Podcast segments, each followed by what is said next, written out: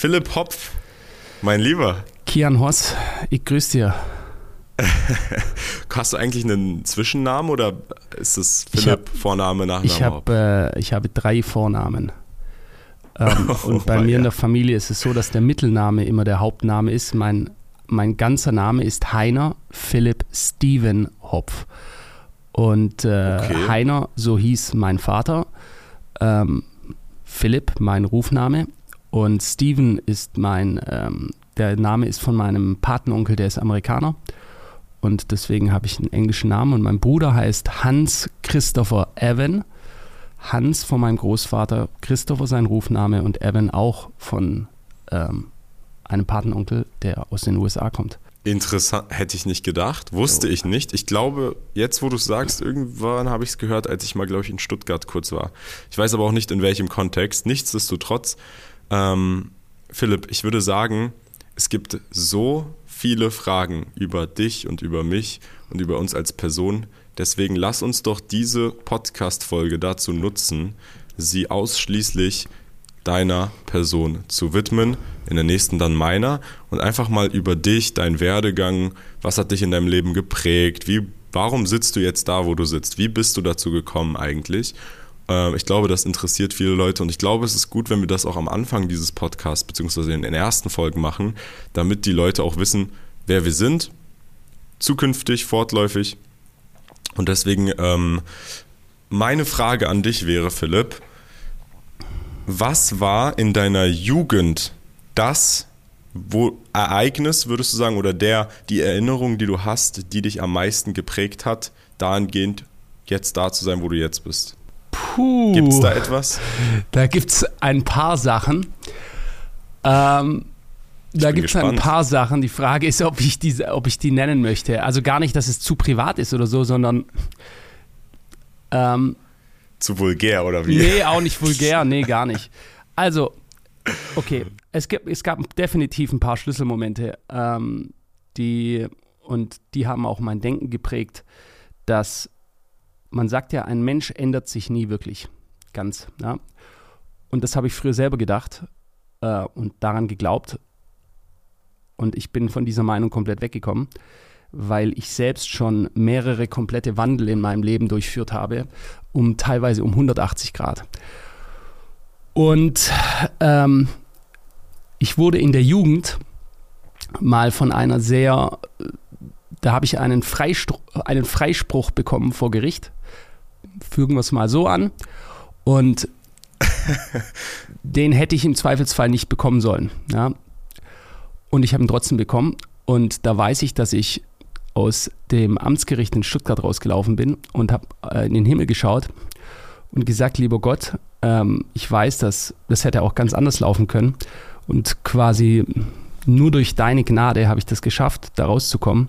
Und ab jetzt werde Philipp, ich mein Leben ich muss ändern. dich einmal unterbrechen, jo. aber warte mal, du hast einen Freispruch bekommen. Jo. In was? Du hast jetzt keine Leiche irgendwie irgendwo in einem nee, Keller untergebracht, nee, nee, nee. weil du das gerade so dramatisch gesagt Nö, hast. aber ist ja, du kannst ja auch wegen Schwarzfahren oder so freigesprochen werden, ne? Ja. So. Der Bestand dieses Gerichtsbeschlusses bleibt privat, okay. Der bleibt privat auf jeden Fall. ja, es ist, aber es ist auf jeden Fall vor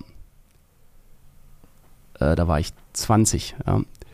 So, und so, auf jeden Fall ähm, habe ich gesagt, ab jetzt werde ich mein Leben ändern. Und, ähm, und ab diesem Zeitpunkt habe ich, und dass ich weiß, ich kenne diesen Moment noch ganz genau. Ich kann mich genau an diesen Schlüsselmoment erinnern, wo ich rausgekommen bin, wo ich in den Himmel geschaut habe, wo ich gesagt habe, lieber Gott, ich weiß, dass es diese Chance, die du mir gegeben hast. Ich werde mein Leben jetzt komplett ändern. Und in diesem Moment weiß ich, wie ich so eine feste Entscheidung getroffen habe für mich, mein Leben komplett zu ändern. Und, ähm, und diese Dinge, die mich dahin geführt haben, dass ich überhaupt dort war, äh, habe ich nie wieder auch nur ein einziges Mal es dazu kommen lassen, mich wieder in eine ähnliche Situation zu bringen. Ja. Und, ähm, Sehr interessant. Ich habe jetzt nicht, ich habe wirklich im entferntesten hätte ich nicht damit gerechnet, dass es so ein Szenario ist. Ich hätte jetzt gedacht, und das ist vielleicht, weil es bei mir selber der Fall ist, dass du jetzt von einem Szenario berichtest, in dem es um äh, irgendwelche materiellen Dinge geht, wo du irgendwelche Wünsche hattest oder Ziele und du dachtest, okay, das muss ich erreichen. Im Gegenteil, bei dir war es eher ein, ich muss was ändern. Ja, genau. Also ich, ich kann es mal ungefähr so sagen, vielleicht gibt es da Spekulationen darum, äh, was weiß ich, da gedacht wird.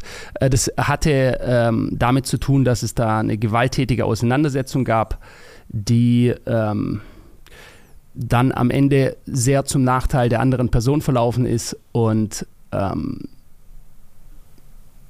das sehr drastische Konsequenzen haben, hätte haben können für mich, die es dann nicht gehabt hat. Und ähm, ja, also das war jetzt nicht, keine Ahnung, Betrug oder Vergewaltigung oder sonst irgendein Scheiß, sondern es ich habe mich halt Es war eine Auseinandersetzung. Es war eine, Auseinandersetzung. eine zwischenmenschliche Auseinandersetzung. Genau, die nicht mit Worten geregelt wurde. So.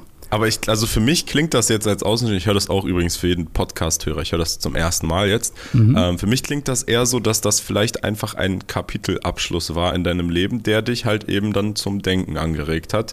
Vielleicht Exakt. Sollte ich nicht wieder in der Position sitzen, dass ich in einem Gerichtssaal hoffe, dass ich freigesprochen werde. Exakt so ist es. Und es hätte die, man sagt im Englischen Trajectory, die Lebenslaufbahn von mir drastisch verändern können. Ganz drastisch. Ja, also so, dass ich da nicht mehr rausgelaufen wäre, ohne in ein Auto mit Gittern reinzukommen. Und, Ach, wirklich? Jo. Und ähm, so. Und das, es gab mehrere Schlüsselmomente in meinem Leben. Und jedenfalls ähm, hatte ich mich damals entschieden, einfach Konflikte nicht mehr so auf diese Art und Weise zu lösen. Jetzt äh, gehen wir mal davon aus, wenn ich jetzt von irgendjemandem angegriffen werde oder so, ist was anderes, werde ich mich zur Wehr setzen. Aber ähm, ich war halt früher in meiner Jugend, aber jetzt, wie, wie, gesagt, wir greifen jetzt viel zu sehr vor. Vielleicht äh, ist das alles ohne Vorerklärung, wie das dazu kam. Einfach ähm, wollen wir einfach mal so anfangen, dass ich mal komplett. Wie alt warst du denn da? da dem, war ich, glaube ich, 20 oder sowas. 20. Ja gut, das ist ein ja. bisschen zu weit her. Lass uns doch mal ein bisschen früher anfangen. Genau. Also, ich bin in Stuttgart geboren. Ähm, dort die ersten sieben Jahre äh, aufgewachsen. Dann sind wir, mein Bruder, meine Mutter, mein Vater und ich nach Wien gezogen. Haben dort im wunderschönen Hitzing gelebt, im 13. Bezirk. Das ist äh, ganz in der Nähe von Schloss Schönbrunn. Ich weiß nicht, ob du schon mal in Wien warst. Das ist ja eine wunderschöne Kulturstadt. Ich, ich war in Wien, aber so gut kenne ich mich jetzt nicht jo, aus. Und ähm, bin dort zur Grundschule gegangen. Und äh, wir sind aber nach der vierten Klasse wieder zurückgekommen, weil meine Eltern sich dann äh, haben scheiden lassen. Und meine Mutter, mein Bruder und ich, wir sind ähm, von Wien wieder zurück nach Stuttgart gekommen. Und ähm, da bin ich dann ähm, das erste Jahr aufs Gymnasium, zweites Jahr auf die Hauptschule. Warum? Weil ähm, ich einfach ein extrem schlechter Schüler war. Die, die Scheidung, sage ich mal, war, meiner Eltern war sehr, es war eine heftige, also unschöne. Wir haben da viel mitbekommen, mein Bruder und ich. Die ist halt einfach sehr ähm, heftig abgelaufen. Und ähm, ich schätze einfach mal, deswegen hatten wir einfach wahrscheinlich auch andere Sachen im Sinn außer Schule und meine Konzentrationsfähigkeit war sehr eingeschränkt. Ich habe einfach mich komplett aufgelehnt gegen jede jegliche Obrigkeit. Und dann äh, hätte ich gleich in der fünften Klasse wiederholen müssen und habe gesagt, nee, ich gehe auf die Hauptschule, weil da muss ich nicht wiederholen, da mache ich weiter und dann äh, werde ich da auf jeden Fall wieder aufsteigen ähm, im nächsten Jahr. Was nicht der Fall war, weil ich mich erinnern kann, dass ich circa vielleicht ein, zwei Mal im ganzen Jahr meine, Haus, meine Hausaufgaben gemacht habe. Also es war echt eine heftige Zeit, auch eine ganz heftige Schulklasse. Ich weiß, dass jetzt heute fünf Leute aus meiner Klasse bereits tot sind und die sind nicht eines natürlichen Todes gestorben. Also es war echt so. Ich will das war in Wien. nee, das, war, der, das, in, das war, wieder in, das war wieder in Stuttgart.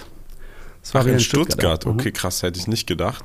Also jo. daran merkt man dann auch mal wieder, ein kurzer Eingriff hier von mir, dass es bei der Schule vor allem um die Umgebung und, und das Umfeld an Personen geht, was für einen Einfluss die auf deine Absolut. Entwicklung haben, Absolut. mehr als Lehrer oder irgendwelche Noten. Also wäre es vielleicht sogar vermutlich besser für dich gewesen in dem Moment, ich sage jetzt nicht, weil rückwirkend, jetzt sitzt du hier, dementsprechend hätte alles so verlaufen müssen, wie es muss, damit du hier sitzt und da ähm, das machen kannst, was du jetzt machst. Aber vielleicht in dem Moment, wenn du auf dem Gymnasium geblieben wärst, auch wenn du wiederholt hättest, wer weiß, vielleicht äh, hätte dich da deine Umgebung nicht in, in die, auf den Weg gezogen, der dich dann am Ende in diesen Gerichtssaal mit 20 gebracht Richtig, aber es, es ist halt mein Weg und der hat mich jetzt dahin gebracht, dass ich mit dir gerade einen Podcast führe. Also, verstehst du? hat. Also ist alles gut gelaufen Ich eigentlich. bereue nichts, ähm, bisher auf jeden Fall. Ja. Also die, die Dinge, die Aber ich so gelaufen glaube, sind, wie sie Sache gelaufen noch. sind, sind immer am Ende positiv rausgekommen.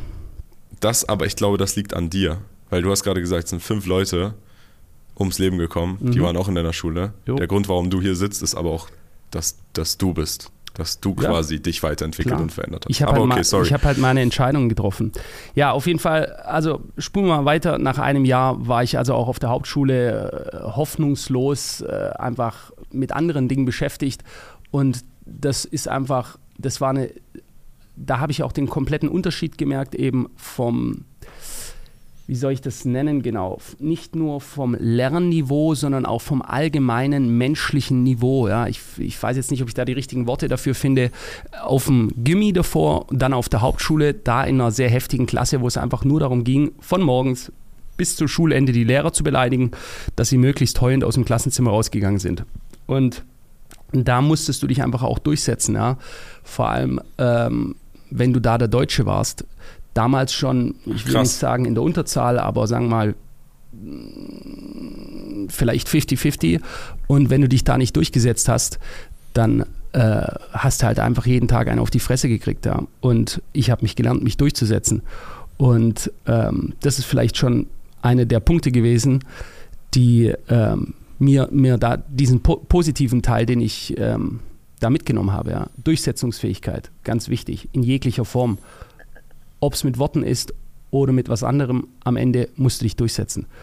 Und ähm, so, und dann im, als dieses Schuljahr abgeschlossen war, hat meine Mutter gesagt, äh, ich ziehe euch von der Schule runter, weil mein, Bruder, der ähm, war noch auf der Grundschule, äh, da lief das aber auch schon, die hat dann einfach gesehen, frisch, Scheidung, anderes Land wiederum von Österreich, Entwicklung, Teenager, sehr, sehr schwer, vor allem für eine alleinerziehende Mutter dann auch ähm, mit zwei. Also ich war definitiv ein schwer erziehbares Kind. Und ähm, so, und dann hat die uns auf die internationale Schule nach Stuttgart gebracht, ja. Und das war dann wiederum komplett ein anderes Niveau, super streng, aber positiv gesehen. Die hatten ein klares Regelwerk. Beispielsweise, wenn du ein Kaugummi in der Schule gekaut hast, Abmahnung, nochmal fliegst du von der Schule. Ja? Hört sich jetzt hart an, aber Regeln sind, funktionieren nur, wenn die Konsequenzen, die du hast, so hart sind, dass du dich daran hältst. Sieht man doch an unserem Land, es gibt bei sehr vielen Dingen, die man macht, außer man hinterzieht Steuern, so gut wie keine Konsequenzen. Deswegen machen sie die Leute da und sagen Scheiß drauf. Ähm, und das war halt beispielsweise jetzt dieses Kaugummi-Kauen du weißt ja, wie Schulen teilweise heute aussehen, weil alle spucken halt ihre scheiß Kaugummis überall in der Gegend rum und das verdreckt halt immer mehr. Und die haben gesagt, die haben ein ganz, ganz neues Schulgebäude aufgebaut und haben gesagt, wir wollen, dass das sauber bleibt. Ja? Also müssen wir äh, Regeln einsetzen und da gab es halt einfach klare Regeln. Es gab kleinere Klassen. Wir haben nur Englisch gesprochen im Unterricht, außer eben Deutsch. Ja? Das ist äh, das ist quasi die internationale Schule. Es war komplett international, wiederum aber anders international auf einer als auf einer deutschen Hauptschule. Also wir hatten halt Japaner äh, in meiner Klasse, Australier, Amerikaner. Es war wirklich eine Belgierin, eine kleine Klasse. Die erste, das erste Jahr, wo ich da war, waren wir, glaube ich, nur sechs oder sieben Schüler. Was natürlich sehr gut ist, weil der Lehrer dann wirklich auch auf die, auf die Schüler eingehen kann, auf die individuellen Bedürfnisse der, der Schüler. Ja. So, und ähm, das habe ich gemacht bis zur 11. Klasse. 11. Klasse bin ich, äh, bin ich sitzen geblieben. Dann bin ich, äh, dann bin ich ins Internat gekommen. Dort, das war mein bestes Schuljahr. Das war in der, ja genau, 11. Klasse. Äh, da war ich in der Schweiz. Ähm, das ist Zurzen, so ein Bergort im Engadin gewesen. Und ähm, kam dann aber wieder zurück. Das ist eine dumme Entscheidung, die ich ge getroffen habe. Ich wollte unbedingt wieder zurück nach Stuttgart und ich will zurück, ich will zurück. Einfach dumme Wegen den Freunden. Wegen den Freunden, genau, so war's. Und Äh, so, und da, da, war eigentlich eine richtig gute Schulzeit. So, wo ich zurückgekommen bin, bin ich wieder in meine alten Muster verfallen. Ähm, schlechter Schüler, es hat mich, der Schulstoff hat mich nicht interessiert. Äh, außer, sage ich jetzt mal, Deutsch oder so, hat mich, äh, Dinge, die mich nicht interessieren, die greife ich nicht auf. Ja? Die mache ich aber nicht. Und ähm, bin wieder sitzen geblieben und bin dann mit Oberschulamt Sonderlizenz, durfte ich ein drittes Mal die 11. Klasse wiederholen. Ja? Äh, wie ging das? Du darfst ja eigentlich nur zweimal eine Klassenstufe wiederholen, sonst wirst du herabgestuft. Du darfst dann quasi nicht mehr aufs Gymnasium, sondern müsstest das auf der Realschule oder so machen. Ähm, aber weil wir gesagt haben, dass ich auf der internationalen Schule war und das nicht zum Abitur gilt oder nicht wie das deutsche Abitur ist, sondern das ist das sogenannte internationale Baccalaureat oder wie es heißt. Ich weiß jetzt nicht genau die Begrifflichkeit. Okay.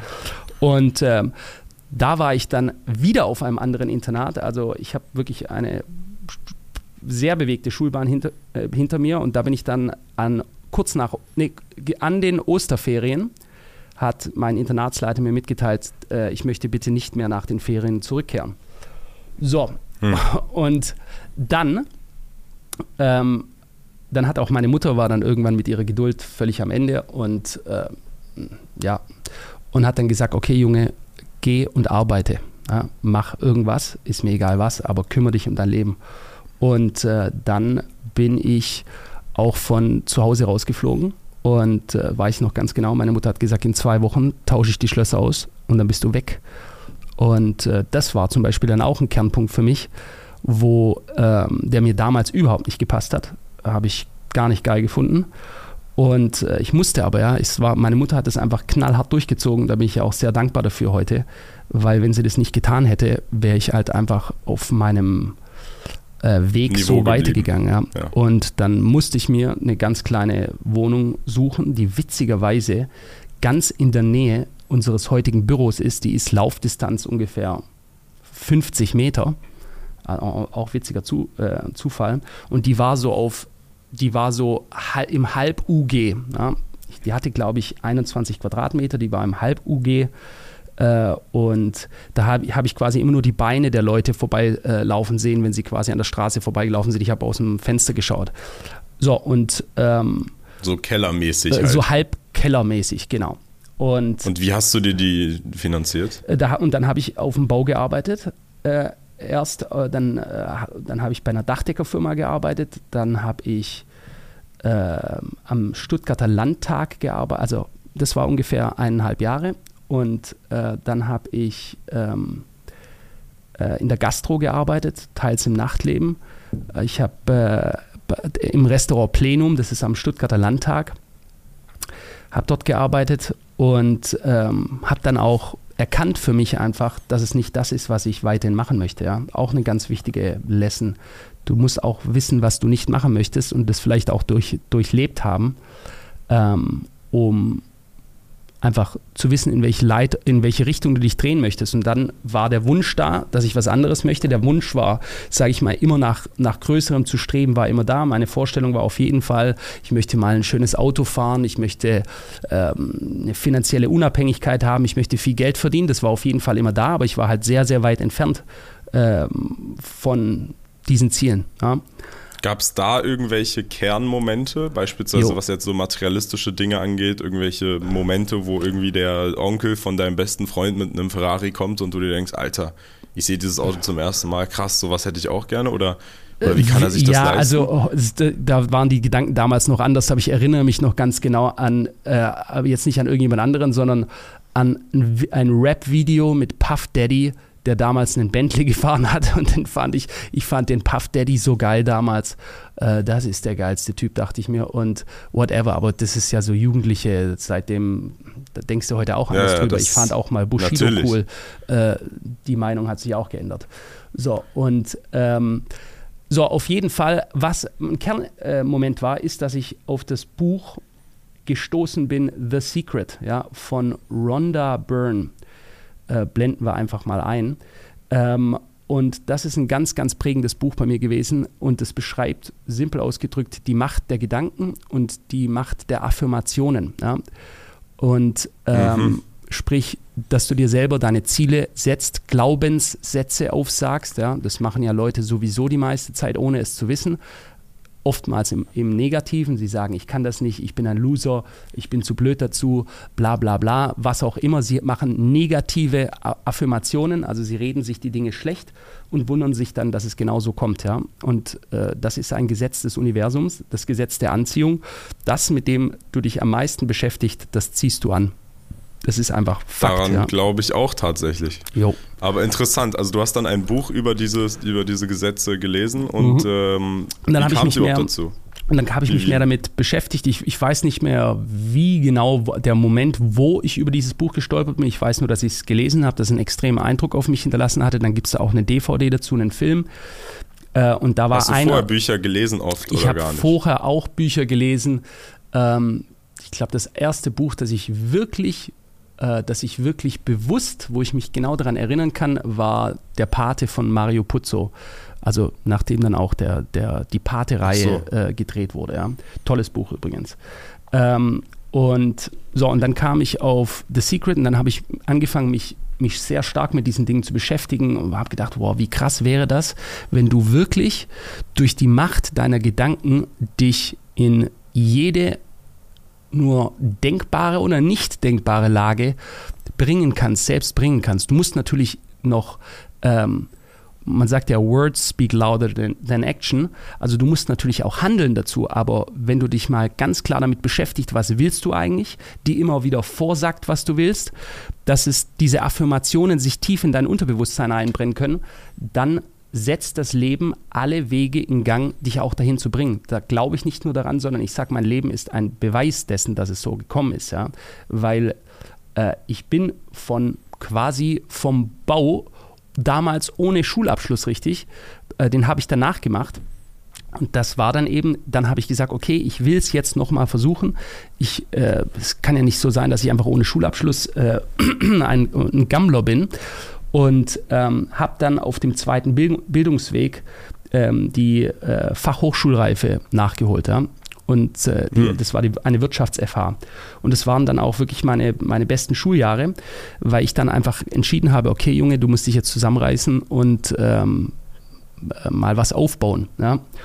Und ähm, habe ich dann gemacht, dann habe ich mich sehr stark damit beschäftigt und witzigerweise einer der Autoren des Buches The Secret, das ist ja ein Weltbestseller, ist millionenfach verkauft. Ich kenne es nicht. Das ist ja. an dieser Stelle interessant. Ich muss es mir mal aufschreiben oder merken. Ja, ja. Es ist ein tolles Buch. Also kann ich jedem nur empfehlen, der sich mit Affirmationen beschäftigt, wie, er einfach seinen Zielen näher kommt. Ähm, get the book. Ja. Einer von diesen Autoren ist Bob Proctor. Und Bob Proctor ist in den USA so ein ganz großer wenn man es jetzt fies sagen möchte, so Chaka Chaka Man. Also der ist weit über 80 heute. Ähm, und der ist halt einer, der beschäftigt sich nur mit der Macht der Affirmationen und ähm, hat da füllt Hallen. Ja? Also ich weiß jetzt gerade gar nicht, was er jetzt gerade noch macht, ob er noch sehr aktiv ist, weil der Mann ist jetzt sehr alt auf jeden Fall ist es auch mein Mentor geworden. Ja? Also ich, der lebte in Arizona und ich war mehrmals in Arizona und habe ihn persönlich kennengelernt und ähm, habe mit ihm gearbeitet und das habe ich mir dann durch meine Arbeit, die ich mir erarbeitet habe, äh, leisten können, dahin zu fliegen. Es war sehr teuer. Ähm, und äh, mich damit zu beschäftigen. So, und dann habe ich mich immer mehr damit beschäftigt. Unter anderem hatte er zum Beispiel, das hatte er immer dabei auf der Bühne, das Buch äh, Think and Grow Rich, also Denke nach und werde reich mhm. von Napoleon Hill. Ja. Ähm, auch ein sehr, sehr prägendes Buch gewesen. Napoleon Hill hat sich damit beschäftigt über, ich glaube, drei Jahrzehnte, was die reichsten Menschen der Welt zur damaligen Zeit ähm, zum Beispiel äh, den, äh, ich meine, es war Dale Carnegie, äh, einer der reichsten Stahlmagnaten. Ich meine, er war sogar damals der reichste Mensch der Welt. Äh, mit dem ist er 20 Jahre unterwegs gewesen, hat geschaut, was unterscheidet diese Menschen, welche Entscheidungen treffen die, welche Wesenszüge haben die an sich, um so unermesslich erfolgreich zu werden. Ja. Und diese Dinge, die er dort gefunden hat, die sich immer wieder wiederholt haben, ja, diese Wesenszüge, die diese Menschen haben, kommen, wir kommen wieder aufs Gleiche, dass diese Leute zum Beispiel sich selbst stark reden, ja, dass die eine große Energie entfalten, um ihren Zielen nachzukommen. Ja. Also da gibt es ganz klare Regeln, wie, nach welchen Denkmustern die sich ähm, verhalten, um das zu erreichen, was sie wollen. Ja. Und dieses Buch hatte er dabei und dieses Buch ist komplett zerfleddert. Auf der, also der Bob Proctor sind wir wieder, mein Mentor, hatte das immer auf der Bühne dabei und hat gesagt, er liest seit über 50 Jahren jeden einzelnen Tag aus diesem Buch. Jeden Tag, ja. Und er macht Aber seine was Augen liest zu. er da? Er macht seine Augen zu, macht das Buch an irgendeiner, wenn du so willst, zufälligen Stelle auf und liest einfach eine Seite. Ja? Weil die Krass. Informationen. Das ist seine Bibel. Das ist seine Bibel, genau. Und er sagt halt, die Informationen sind so stark und wenn du möchtest, dass es immer und immer und immer mehr zu dir selbst wird, dass du quasi selbst zu diesen Informationen wirst, dann musst du dich Tag ein, Tag aus damit beschäftigen. Ist doch so, wie wenn einer trainieren geht und der möchte äh, eine gute sportliche Form haben oder der möchte ein Sixpack haben oder whatever, ja, dann muss er diesen Muskel trainieren und er muss ihn fortlaufend trainieren. Und so ist es nichts anderes, wenn du Informationen aufgreifen möchtest, dann musst du dich laufend damit beschäftigen, dann wirst du immer besser und besser und besser. Da stimme ich dir zu, aber das Buch, von dem du jetzt sprichst, das ist von Napoleon Hill gewesen und Bob Proctor war der Autor, aber auch von einem Richtig. anderen Buch, über Genau. den du ihn gefunden hast. Genau. Okay. So, und dieses Buch, Napoleon Hill, habe ich selber 36 Mal gelesen. Ähm, Und ähm, das letzte Mal ist Ich jetzt glaube, wirklich. da wäre an dieser Stelle ein, eine, eine separate Podcast-Folge vielleicht nochmal interessant über dieses Thema Affirmationen, Jo. was, was für Verhaltensmuster. Wie kriegst du das, was du möchtest? Also wenn ihr gerade den Podcast hört, äh, lasst gerne mal an dieser Stelle auf der Plattform, auf der ihr hört, vielleicht ein Like oder einen Kommentar da, wenn ihr das sehen wollt, dass wir mal wirklich einen Podcast über das Thema machen, wie bekomme ich das, was ich möchte? Und da, geht es gar nicht nur um Geld oder Finanzen, sondern um vielleicht auch alle anderen Ziele im Leben, die man haben könnte. Familie, Gesundheit, Genau. alles. Es sind ja, es ist ja auch äh, monetäre, es, es sollte monetär, also viel Geld zu haben, ist nett und schön und gut und bringt mit Sicherheit viele Vorteile mit sich. Auf jeden Fall ist es besser als keines zu haben. Ähm, aber das ist ja nur ein, ein Punkt, ja, weil du kannst das ganze Geld haben und trotzdem ein armer Mann sein oder ein armer Mensch, ja. Ein armer Mensch mit Ich viel glaube, Geld. dass das falsche Verständnis in diesem Thema Geld, weil viele haben ja Geld als Ziel. Ich glaube, diese Menschen haben einfach nur intrinsisch nicht ganz verstanden, dass Geld nur der Way of Exchange von Werten ist. Das heißt, du willst eigentlich Werte und diese Werte, die du haben möchtest, diese Güter oder diese Dienstleistungen von anderen Menschen, willst du halt immer abrufbar haben. Das heißt, eigentlich willst du Freiheit. Richtig, Was, ähm, ja, dann exakt. im, im nächsten Level sagen dann alle, nee, ich will gar kein Geld, ich will Freiheit, aber Exakt. das ist der Grund dahinter. So ist es. So- Das ist auch immer mein Antrieb gewesen, ja. Mein Antrieb. Und das ist auch das wiederum, jetzt reflektiere ich wieder zurück, was Bob Proctor damals zu mir gesagt hat. Ähm, stell dir mal vor, er sagte mir damals, stell dir mal vor, du läufst in ein Geschäft rein, Bekleidungsgeschäft, und du siehst beispielsweise irgendein schön, schönes Jackett. Ja. Und was machen 99 Prozent aller Leute als allererstes? Sie sehen etwas, das schön ist, und die erste Frage, die sie sich stellen, ist, was kostet das? Ja? Das ist also eine sehr limiti ein limitierender Gedanke. Ja? Er limitiert dich von dem, was du eigentlich willst, dir das zu holen, was dir gefällt. Ja? Und wie wäre das, wenn du einfach etwas wo reingehen könntest oder in ein Restaurant oder so und du schaust gar nicht mehr, was es kostet. Es ist völlig irrelevant. Du entscheidest danach, was du möchtest und nicht, was es kostet. Und das war zum Beispiel einer meiner Antriebe, diese Art von Freiheit zu sagen, genau da möchte ich hin. Ja, ich möchte mich nicht mehr mit so teils lästigen Dingen beschäftigen, die du, wenn du genügend äh, Kapital zur Ressourcen Verfügung hast, hast, ja. Ressourcen hast, dann sind einfach gewisse Probleme, die, mit denen muss ich mich einfach nicht mehr beschäftigen. Ja. Es ist nicht, was kostet der Flug, äh, whatever. Ja. Das ist einfach irrelevant. Und ähm, das war ein damaliger Antrieb. Äh, und ist heute auch noch ein Antrieb. Ja. Und ähm, so, auf jeden Fall. Äh, spulen wir mal vor, sonst, sonst wird das ein 5-Stunden-Podcast. Ähm, auf jeden Fall habe ich dann meine, meine Schule ähm, nachgeholt und ähm, habe mich währenddessen schon sehr stark mit damals mit dem Trading beschäftigt. Damals noch auf äh, kleineren Zeitebenen, habe alle möglichen Formen durchprobiert über Jahre, bis wir dann wiederum durch einen Mentor, aber dann auf eine andere Art und Weise, dessen Name ist A.V. Gilbert. Das ist ähm, einer der, wenn nicht der größte äh, Elliott Waver aus den USA. Also Elliott Wave ähm, ist eine Form der technischen. Analyse, der Markttheorie. Ähm, es ist einmal genau eine Markttheorie ähm, und eine, die, die Regeln sind eine Form der technischen Analyse, die darauf basiert, dass alles im Leben auf Wellenmustern basiert. Also beispielsweise, wenn du Strom sichtbar machst, dann läuft er auch in Wellen. Das alles nach gewissen Mustern, das äh, nennt man die Mathematik des Universums, basiert. Der Aufbau einer Zelle, die äh, Verzahnung von Ästen, alle verlaufen nach Fibonacci-Zahlen. Ja? Und äh, Ralph Nelson Elliott ähm, hat gesagt, äh, der war eigentlich Naturwissenschaftler, der hat gesagt, wenn die Regeln, die wir überall in der Natur sehen, wenn die also unsere Erde ausmachen, dann muss es für die Börse genauso gelten. Ja? Weil das hier ist ja nur ein Teil des Kreislaufs ähm, von mhm. spekulierenden Menschen. Ja? Und ähm, der hat diese Regeln irgendwie aufgebaut und so. Und dann haben wir uns damit beschäftigt. Das ist ja auch heute das, was wir als, als Firma machen. Ja. Wir, wir haben ein Elliott Wave Analysehaus. Wir analysieren Märkte und ähm, sind dann da reingekommen und haben das dann auch über Jahre studiert. Und ähm, jetzt kommen wir mal vielleicht ein bisschen dann in, wie kam ich dann eigentlich jetzt so zu meinem Geschäft. Ähm, mein Bruder Christopher, der ist ähm, zweieinhalb, ja, ungefähr zweieinhalb Jahre jünger als ich. Und äh, wiederum sein Schulkamerad aus der Grundschule, der heißt Philipp Klinkmüller. Ähm, wir drei haben uns, ähm, wir drei haben getradet, wir haben uns sehr stark mit äh, der Elliott Wave ähm, Methodik ähm, beschäftigt und haben irgendwann entschieden, okay, wir wollen selber Analysen rausbringen und wir wollen Leuten dadurch einen Mehrwert geben, dass wir Markteinschätzungen geben auf Basis einer technischen Analyse. Äh, damals ganz simpel, wie sind die Wahrscheinlichkeiten, dass ein Markt dorthin oder dorthin läuft, eine bärische oder eine bullische Richtung einschlägt und wo liegen die Kursziele. Aber wann habt ihr damit angefangen? Das war so mit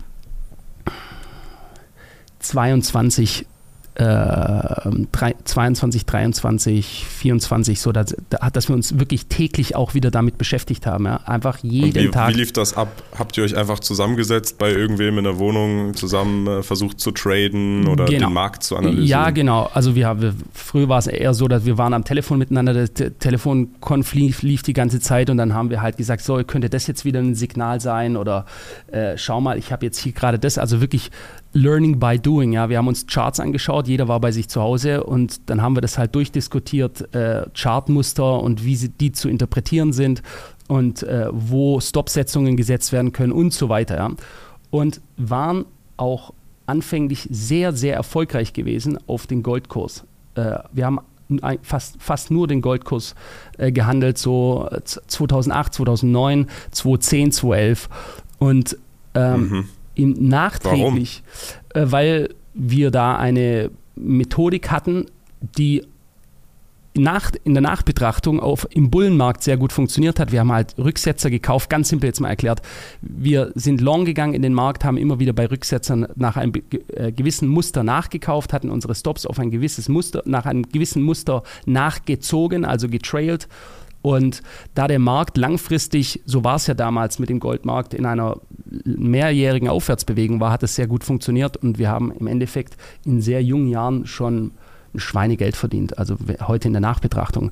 Hat aber unserem Charakter nicht, es gibt ja wirklich die Situation, wenn du noch nicht bereit bist dazu, etwas zu empfangen, sind wir wieder beim Punkt, du musst auch bereit sein, etwas empfangen zu können, also geistig mhm. auch in der Lage, äh, damit die Dinge, die du bekommst, weil du bekommst sie, äh, dass du sie auch behalten kannst. Ja? Sonst rinnt es nämlich wie, wenn du Wasser auffangen möchtest und du hast deine Hände aber so und nicht so, ähm, dann dann rinnt es dir einfach aus den Händen raus. Ja? Und wir haben damals mit Anfang 20, also für mich war das auf jeden Fall viel Geld, äh, da haben wir im Monat teils 30, 40.000 Euro verdient und jeder für sich. Und hat, dann hat es uns aber auch 2011 dann, wo der, ähm, wo der große Bullenmarkt zu Ende ging, ähm, hat es uns aber auch komplett weggeklatscht. Ja? Und ich glaube, das ist ja auch Wie das. Wie kam es denn dazu, interessanterweise? Also, ich habe mhm. jetzt den Chart nicht genau im Kopf, aber also damals äh, fürs Verständnis für die Personen, die jetzt nicht wissen, was passiert ist, äh, ich, ich gehe davon aus, das war nach dem Finanzcrash 2008. Da war ja Gold als Asset sehr, sehr beliebt. Der Grund dafür war, weil der Dollar als auch die US-Staatsanleihen Anleihen in, in diesen Jahren, in den folgenden Jahren schwächer waren als ähm, jetzt aktuell zumindest, weshalb Gold als Gold war quasi die einzige Lösung. Damals gab es Bitcoin noch nicht. Bitcoin ist in Reaktion darauf entstanden und damals war quasi der einzige Ausweg, für Investoren, um ihr Geld abzusichern gegen den Finanzmarkt, der quasi verrückt gedreht hat und keiner hat mehr Lust auf die Banken und keiner vertraut irgendwem, Gold. Und deshalb hatte Gold damals so eine sehr, sehr krasse Rallye. Meine Frage war aber, ähm, woher kam denn euer Anfangskapital? Also ihr habt ja mit irgendeinem Geld angefangen damals. Jo.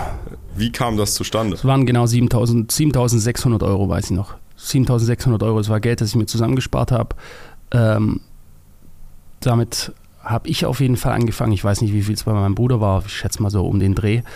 Ähm, und ich weiß noch am Ende, also zum Peak, da war ich so bei, pff, keine Ahnung, 7, 780 oder sowas rum, äh, dass ich mir wirklich ertradet habe dann, ja. Über Jahre mhm. natürlich, mhm. ja, über Jahre, nicht äh, Short Time. Ähm, und das war dann das Peak, aber von dort hat es uns dann auch wieder hart weggeklatscht. Warum? Du hast es jetzt gerade fundamental erklärt. Ich würde sagen, äh, auf Elliott Wave Basis heute, da ist ein großer Bullenmarktzyklus zu Ende gegangen. Ähm, und darauf folgt eine, wie wir sehen, sehr langjährige Korrektur. Und ähm, so, und da waren wir nicht gefasst darauf, weil das ist ein weiteres Problem bei vielen Leuten, die, das ich heute auch aus, auf, äh, ausmache. Leute denken in zu kurzen Timeframes und die traden irgendwie, keine Ahnung, ein, zwei Jahre und äh, denken dann, sie sind die geilsten Trader, sie haben so drauf. Das habe ich damals auch gedacht. Ja. Ich habe gedacht, wir sind einfach so die obersten Checker, ähm, weil du denkst selber dann, du hättest es schon alles gesehen, du hast es aber noch nicht gesehen, wenn du noch nicht selbst mal mindestens durch, eine langjähr durch einen langjährigen Bärenmarkt durchgegangen bist. Ja? Solange du das nicht hast, denkst du vielleicht, du hast irgendwas drauf. Ich kann dir sagen, warte ab, es kommen noch ganz andere Marktphasen und da testest du dich dann selbst erstmal, ob du es drauf hast oder nicht. Ja? Und da wirst du es dann sehen.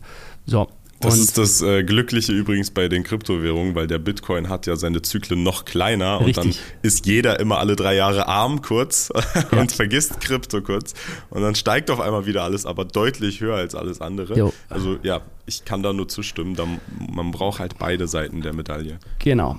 Und ähm, so, und äh, jetzt spulen wir mal vor und äh, auf jeden Fall haben wir uns dann entschieden, aus den Fehlern auch gelernt zu haben, begriffen zu haben, dann als wir die Methodik, die Elite Wave Methodik auf die Charts gelegt haben, zu sehen, fuck, hätten wir das früher gewusst, hätten wir gesehen, vor was wir hier stehen. Also du konntest es dann wirklich charttechnisch auch sehen, dass dieser, also rechnerisch berechnen, dass dieser Bullenmarktzyklus zu Ende geht, die, die starke Korrektur, die dann gefolgt ist, sondern haben wir gesagt, okay, das ist ja unglaublich mächtig, dieses Vehikel ähm, zu nutzen und wir wollen es aber nicht nur im Kämmerchen für uns selbst nutzen, sondern wir wollen auch anderen Leuten Zugang dazu geben und haben gesehen, dass die Anbieter in Deutschland, äh, die das gemacht haben, an sich das war der eine war Metzger, der hat nebenher eine Seite betrieben, der hat mal am Mittwoch eine Analyse gebracht, dann hat er mal wieder am Samstag eine gebracht und äh, wir haben halt einfach, wir haben den Markt sondiert, wir waren jung, aber wir haben, wir waren jung, uns kannte keine Sau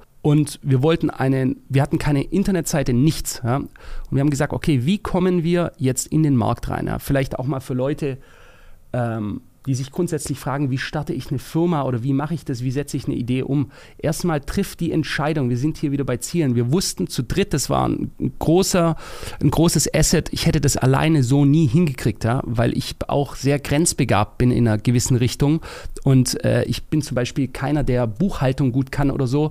Ähm, und da kümmert sich ein Teil kümmert sich mein Bruder heute noch drum. Wir haben in der Firma ganz klar abgegrenzte Bereiche. Ähm, und äh, Privatkundengeschäft und so weiter macht Philipp Klinkmüller sein Bereich und es gibt meinen Bereich. So, und jeder kümmert sich darum. Und wir haben damals gesagt, okay, uns kennt niemand. Wie kommen wir in diesen Markt rein? Wie kriegen wir da unseren Fuß in die Türe rein, damit uns irgendjemand zuhört? Ja? Und wir haben gesagt, was sehen wir? Was sind die Schwächen der anderen Firmen? Erstens, die sind semi-professionell, die machen das nicht ähm, auf einer verlässlichen Basis, dass dort zu beispielsweise jeden einzelnen Tag Analysen kommt. Ja? Weil sieht man ja heute noch bei Börsenbriefen in Deutschland, die kommen einmal die Woche, einmal alle zwei Wochen, einmal im Monat. Bei den Amis ist es völlig normal, dass du jeden Tag, weil Geld schläft nicht, der Markt ist während den Börsenzeiten offen, also unter der Woche, bei den Kryptos 24-7.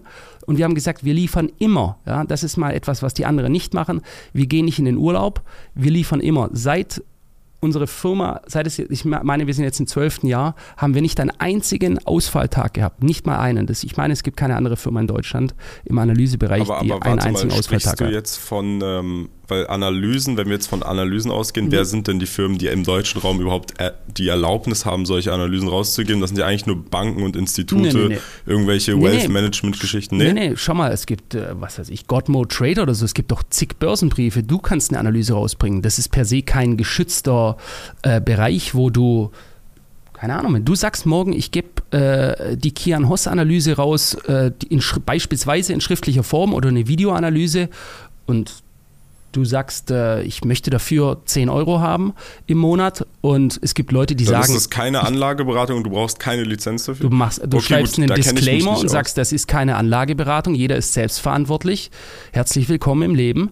Ähm, und äh, dann ist es, und wenn Leute sagen, ich möchte das, ich möchte das von dir erhalten, ich vertraue darauf oder ich finde das gut, dann können die das buchen. Ja, das also, ich, ich glaube aber, dass, worauf ich hinaus wollte, ist, dass ich glaube, dass diese Ana Finanzmarktanalysen grundsätzlich, also ich glaube, es lag vermutlich an zwei Punkten. Zum einen, die Personen, die diese Analysen rausgegeben haben, vor allem damals, wir reden jetzt hier, reden wir jetzt immer noch von 2011 oder schon von, Nee, nee, das ist dann, also beginnend 2000, jetzt sind wir schon in 2012, 2013. ach, 2012, 2013 trotzdem, Ja. würde ich sagen, da war ja auch noch so, heutzutage ist ja die gesamte Wirtschaft ist ähm, attention-based, aufmerksamkeitsbasierend. Damals, wenn du Geld hattest, zu wem bist du gegangen? Du bist zu einer Bank gegangen und dir hast dann gefragt, hey Leute, hier ist Geld, könnt ihr mal bitte mein Geld managen?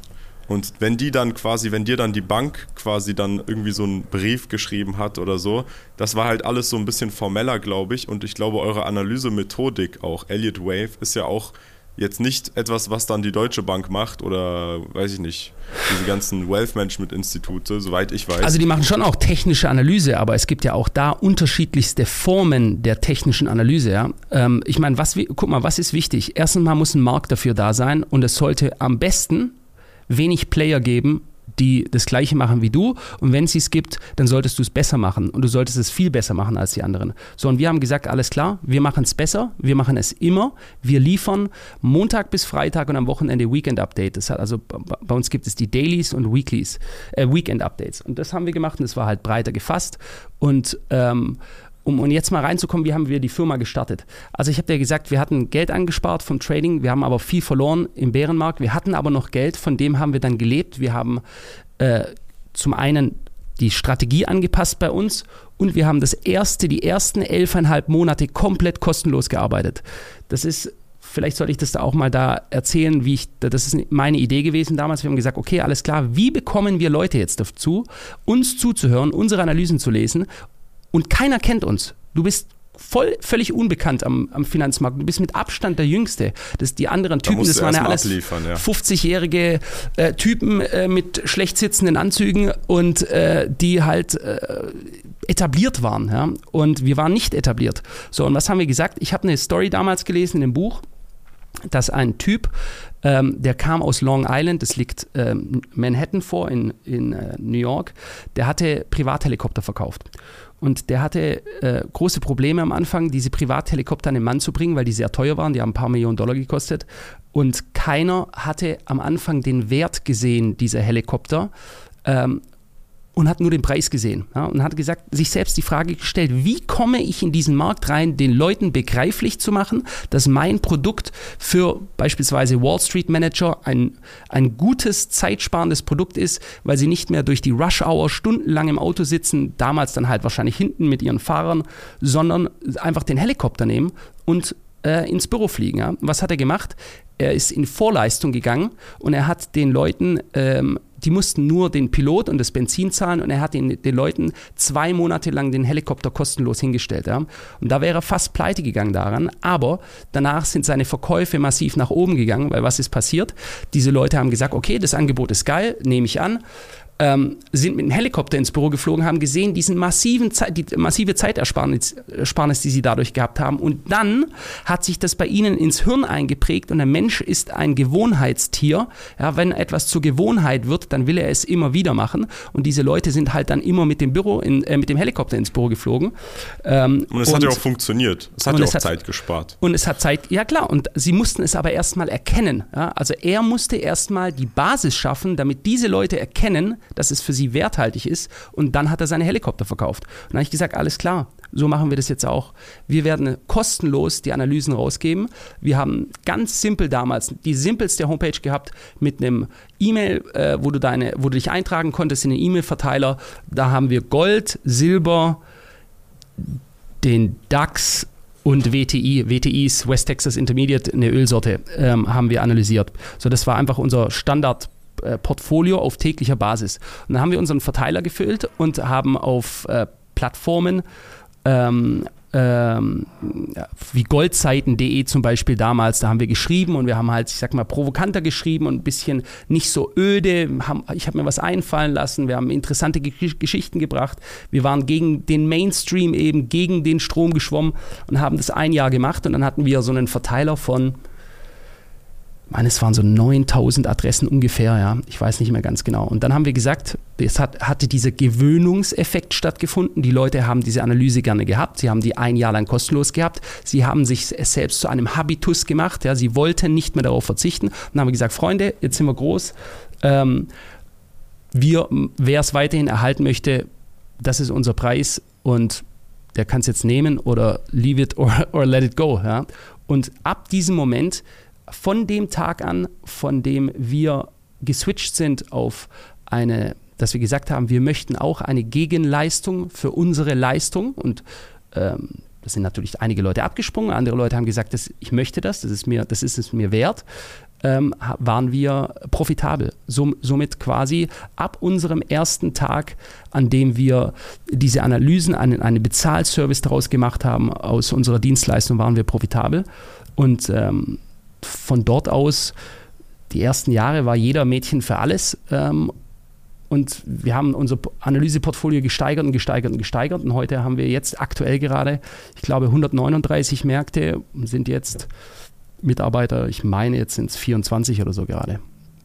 Haben einfach unser, es ist jetzt natürlich fast forward und vielleicht auch da, äh, da gab es auch eine entscheidende Episode. Wir haben ungefähr knapp zehn Jahre gebraucht, um unsere ersten 1000 festen Bestandskunden zu haben. Und dann kam YouTube, das massiv explodiert ist. Weiterer äh, wichtiger, einschneidender Punkt, ein Video, das ich damals gemacht habe, das viral gegangen ist, wo ich mich ähnlich wie ganz am Anfang von der Story, wo ich aus dem Gerichtssaal rauskam und gesagt hat, lieber Gott, ab jetzt äh, werde ich treffe ich eine Entscheidung, ich ändere mein Leben an diesem einen Video, das viral gegangen ist, da ging es damals um AMC und GME, also die ganze GameStop-Geschichte. und mhm. AMC ist die US-Kinokette, die damals Shortseller, Wall Street Bets. Auf jeden Fall, dieses Video ging viral und ich an diesem Tag habe ich gesagt, alles klar. Wie unsere Analysen damals, ich pushe dieses Ding jetzt, weil ich muss meine Talente nehmen. Ich bin bei vielen Sachen vielleicht nicht so talentiert, aber ich kann brutal pushen, wenn, äh, ich, wenn ich einen Moment äh, kommen sehe, wo ich sage, alles klar, das ist eine Chance. Und dann habe ich gesagt, jeden Tag, jeden Tag. Ja, die anderen YouTube-Kanäle, Finanzkanäle, es gibt welche, die machen auch jeden Tag, ist aber ganz selten. Und die meisten hauen einfach weniger frequentiert raus und bringen auch nicht so viel Mehrwert. Da ist viel bla bla bla. Und wir haben gesagt, ich bringe, ich zeige die Chartanalysen, ich zeige unsere Ziele, ich zeige alles. Ja, und viele andere haben gesagt, bist du wahnsinnig, mach das auf keinen Fall, dann gibt ihr ja die Informationen raus und so. Und ich habe gesagt, nee, ich sehe das anders. Wie ich in meinem Leben schon oft erkannt habe, wenn du werthaltige Informationen rausgibst, dann wird es immer vom Leben zurückkommen. Und je mehr du Positives raussendest, desto mehr wirst du bekommen. Und innerhalb jetzt von, seitdem das YouTube mit YouTube, sag ich mal, sehr krass abgegangen ist, zwei Jahren oder so sind wir jetzt von 1000, wo wir knapp zehn Jahre gebraucht haben, auf jetzt über 6000 Kunden gekommen und das jetzt in den weiteren knapp zwei Jahren. Ja. Daran ich glaub, merkst bei, du auch. bei einem Finanzkanal, ja, das ist äh, nochmal, um kurz darauf einzugehen, vor allem wenn es um solche Themen wie Finanzen und Wirtschaft geht, da gucken die Personen deine Videos ja nicht, weil sie unterhalten werden wollen, sondern es geht um den Mehrwert, den sie daraus nehmen können. Mhm. Und äh, auch wichtiger als die Frequenz ist dann eben entscheidend, was biete ich meinen Zuschauern. Wenn sie vor dem Video weniger oder genauso wenig wissen wie nach dem Video, dann bringt es natürlich gar nichts. Das heißt, dementsprechend ähm, würde ich auch sagen, dass zu eurem Wachstum, zu eurem Kanalwachstum beigetragen hat, dass ihr dann einfach den Leuten in euren YouTube-Videos den Mehrwert bietet.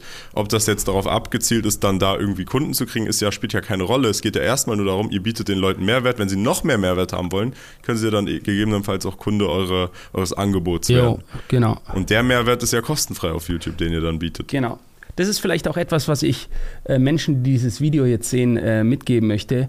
Ähm, denkt nicht, erstens mal, erwartet nicht gleich eine Gegenleistung. Ja? Das ist auch die Lehre, wir haben erstmal geleistet, über Monate nur geleistet, geleistet, geleistet, geleistet und haben dadurch haben nicht direkt eine Gegenleistung erhalten, sondern einfach nur geleistet. Leistung raussenden ja, ins Universum und einfach glauben, dass es wieder zurückkommt. Ganz, ganz wichtig. Viele Leute, die machen irgendjemand anderem ein Kompliment als Beispiel, sagen, hey, du siehst gut aus.